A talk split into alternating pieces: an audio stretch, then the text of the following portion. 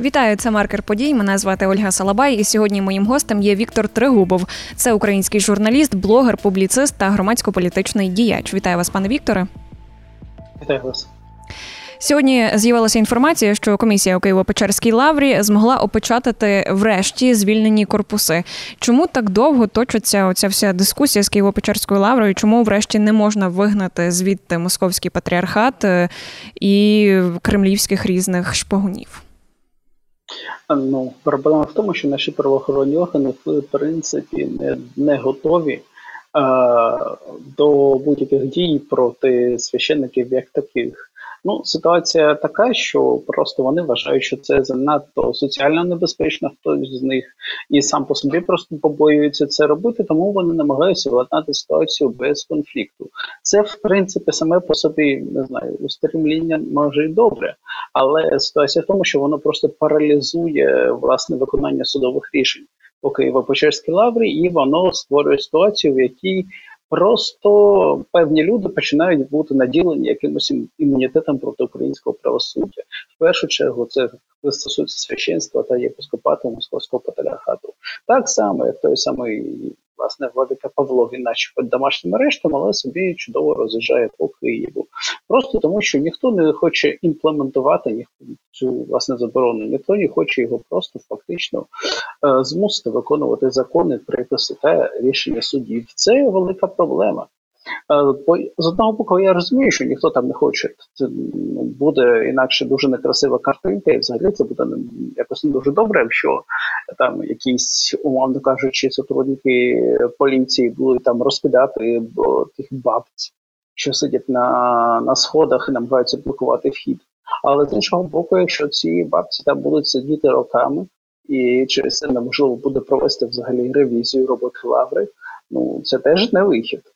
Тож треба все ж таки переходити до якихось, може, не жорстоких, але більш активних дій, і в тому числі, власне, е, на мою на моє переконання, виконавчі органи мають забезпечити е, комісії прохід до приміщень лаври, можливість працювати і можливість виконувати рішення судів. Що потрібно зробити, щоб врешті в Україні заборонити цей московський патріархат? Це неможливо згідно українського законодавства. Е, принаймні в такому вигляді, в якому про це зазвичай кажуть, справа в тому, що згідно українського законодавства кожна релігійна парафія є окремим суб'єктом правовим. Тобто, згідно українського законодавства, московського патріархату просто немає, не існує, а є понад 10 тисяч московських патріархатів. Ну, тобто кожна окрема парафія, яка в нього входить, ну це окрема повністю парафія, і неможливо просто взяти і заборонити московський патріархат, бо треба щодо кожної парафії буквально говорити окремо, вести окремі громадські слухання, вести окремі суди, якщо до цього дійде. І це власне те, що зараз відбувається.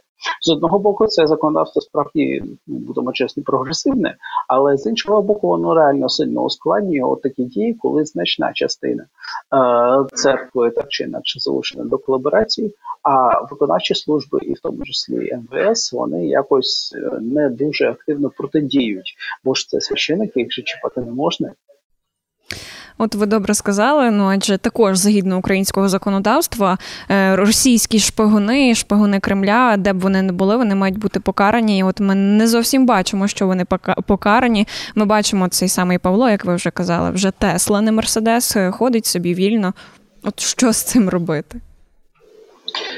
Гарне питання, але слід розуміти, що у нас та і парламенті деякі люди афільовані з Кремлем, так чи інакше сидять чи сиділи, і це є е, проблема України впродовж усієї нашої незалежності. Інша справа, що зараз це сприймається нам набагато більш болюче через війну, через очевидну несправедливість усього того, що відбувається, але знов таки е, держава вона діє по процедурах. Нам нам це, звісно, часто не подобається, але саме так вона і працює. Вона не може просто там взяти і сказати поліцейські викинути там, умовно кажучи, зі Святогорської чи з Києво-Печерської лаври усіх, бо вони там колаборанти. Хоча справді вони там в Святогорській майже всі, а в Києво-Печерській е, значна частина має скажімо так, певні прояви колаборації. Але тим не менш на це держава піти не може. А якщо на це піде суспільство, то це буде великий, як би це сказати, вічно. Тому тому поки маємо таку ситуацію. Я дуже сподіваюся на те, що виконавчі служби вони все ж таки якось активізують свою діяльність, бо реально миритися з цим вже неможливо. Е, реально Києво-Печерська лавра вже не має бути розсадником російського світу в е, Києві, в столиці України, так само як власне Святогірська лавра не має бути пособником терористів, так само як Почаївська лавра не має бути розсадником на там вже навіть не просто російський світ, там вже абсолютно упоротість. Е, там вона реально упорота навіть за вимірами московського патріархату. Там просто знаєте такі ультрарадикали консерватори, які в усьому бачать е, е, происки дьявола, жидомасонів і все таке інше. Тому там там все погано. Ну просто настала історична ситуація, коли ми вже цього терпіти не можемо. Оцей от такий розбрат між вірянами він ж вигідний Кремлю, як ви гадаєте? Кремлю вигідний будь-який конфлікт. Насправді у нас ем, часто помилково вважають, що Кремль ставить на як от в різних країнах на якусь там конкретну політичну силу. Насправді Кремль завжди ставить на конфлікт між різними силами. Тому, наприклад, в низці європейських країн він підтримує водночас ультраправих та ультралівих, водночас там місцевих нацистів з геометів і місцевих комуняк. Е, саме тому, що ну не те, що він хоче, щоб хтось з них переміг. Кремль зацікавлений у самому конфлікті, який послаблює країну і суспільство. Він зацікавлений створити той хаос, в якому країна буде послаблена і більш вразлива до їхніх гібридних атак. Те саме в нас так безумовно Кремлю викине буде конфлікт. Кремлю вигідно буде, щоб хтось, наприклад, е, будемо чесно, у нас на фронті є прихильники московського патріархату і Кремлю вигідно, щоб вони вважали, почали вважати, що власне українська держава і ці, ці ось погана і влада вони ущемляють нашу улюблену церкву. Тому тому так. Конфлікт корисний для Росії, можливо, це ще один аргумент, е, через який зараз усі виконавчі служби ведуться до обережно. Хоча я вважаю, що занадто обережно. Вчора Лукашенко, до речі, заявив, що Білорусь готова дати притулок ченцям е, з Києво-Печерської лаври. Як ви гадаєте, чи це якийсь черговий вкид, чи от справді вони будуть так маніпулювати цим всім? Чому я гадаю, що абсолютно нормально. Більш того, мені подобається ситуація. Білорусь стане там загальним притулком з одного боку до терористів Вагнера, а з іншого боку, для власне Паші Мерседеса, які вже Паша Тесла. Мені здається, вони там знайдуть один одного. Мені здається, що потім Білорусь стане таким загальним притулком для усіх відразу. Ну а що буде, якщо Лукашенко не втримається, то інше питання. Отже, якщо підсумовувати про Києво-Печерську лавру і загалом про московський патріархат, то для цього потрібно ну частково змінювати українське законодавство, як я зрозуміла. І от в мене виникає таке питання: а що робити з людьми, які ходять в в ці церкви московського патріархату? Бо мені здається, якби люди не ходили, то би вже не було цих церков.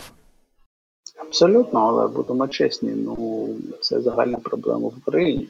А чому люди голосують за кажучи про російські партії? Чому люди раніше голосували за комуністів? Ну чому люди, чому в Україні є ватники в усіх регіонах, на жаль? ну, в різних пропорціях, але немає, на жаль, регіонів України, в яких ватників не було взагалі.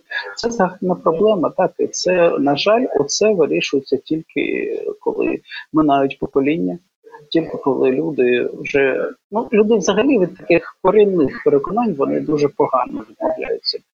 Зазвичай е, люди занадто вперті, щоб відмовитися, тому тут треба просто дочекатися, поки пройде покоління, і нове покоління вже буде на це дивитися великими квадратними очима.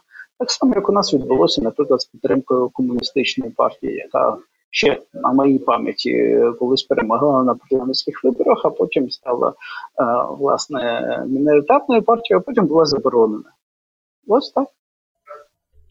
Ще також давайте згадаємо про Луценка, який заявив, що йде з лав ЗСУ за інвалідністю, і в соцмережах медіа всі почали розганяти ту цю тему. Вони його або висміюють, або підтримують. Що ви гадаєте з цього приводу? Дивіться, Луценко, на мою думку, якраз один з виключних українських політиків, який пішов в ЗСУ не піаритися, бо реально він там не піарився, а справді пішов в ЗСУ воювати. І будемо чесні про те, що у Луценка проблеми з онкологією. Е, всі країни знали ще за часів Ющенка. Там було кілька скандалів всіх пов'язано, і про це було відомо. Він міг не йти з таки, з таким з такою болячкою він міг не йти, якби він не хотів, його б ніхто не мобілізував.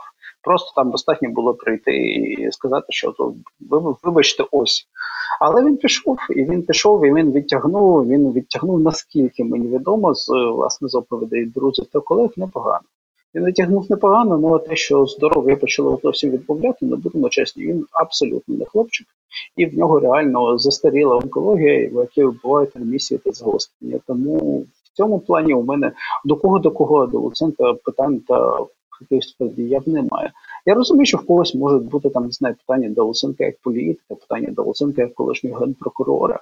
Це нормально для будь-якого політика. Але якщо ми говоримо про Луценка як солдата-добровольця, мені здається, тут питань бути не може. Зараз ми багато обговорюємо саміт НАТО, який має відбутися у Вільнюсі зовсім незабаром. І хочу спитати також і вас, е, що нам очікувати від цього саміту, як ви гадаєте? Чесно кажучи, я зараз від нього багато не очікую взагалі. Е, е, в ситуації, яка зараз власне точно, яка є на фронті, мені здається, жодне радикальне рішення у цьому саміті прийнято бути не може. Бо зараз ситуація не стійка. Зараз ситуація, знаєте, такого бойової нічиї, такого хиткого балансу, який так чи інакше може змінитися відносно невдовзі. Але ну що що ми можемо зробити, коли він зміниться, власне тоді і можуть бути прийняті якісь радикальні рішення. А зараз мені здається, просто обійдуть е, черговими фразами. Я був би радий помилятися, я був би радий сказати, що ось може, бо може ось тут недовзі нас запросять в НАТО, але мені здається, що поки що в цьому вони. Пане Вікторе, давайте також згадаємо і імовірну катастрофу на Запорізькій АЕС. Сподіваємося, що цього не станеться.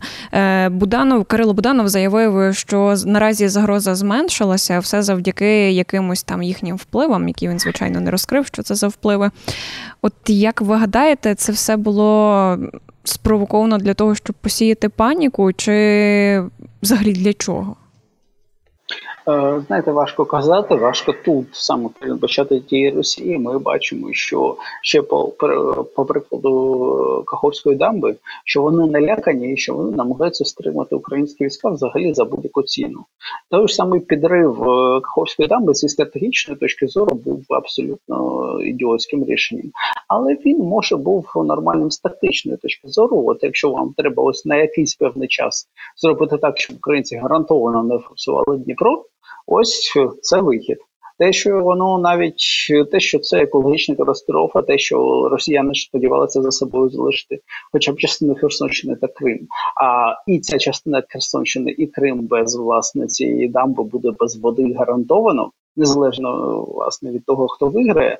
Ну це теж, е, скажімо так, як стратегічно, як ход вдалеку, це просто собі в ногу. Але як ход ось буквально просто щоб прожити от ще кілька днів, це хід, в принципі, нормальний. Таким самим, на жаль, мав міг би стати підрив ЗС. Звісно, що це абсолютно чудовищно, бо та ж хмара може піти на Ростов.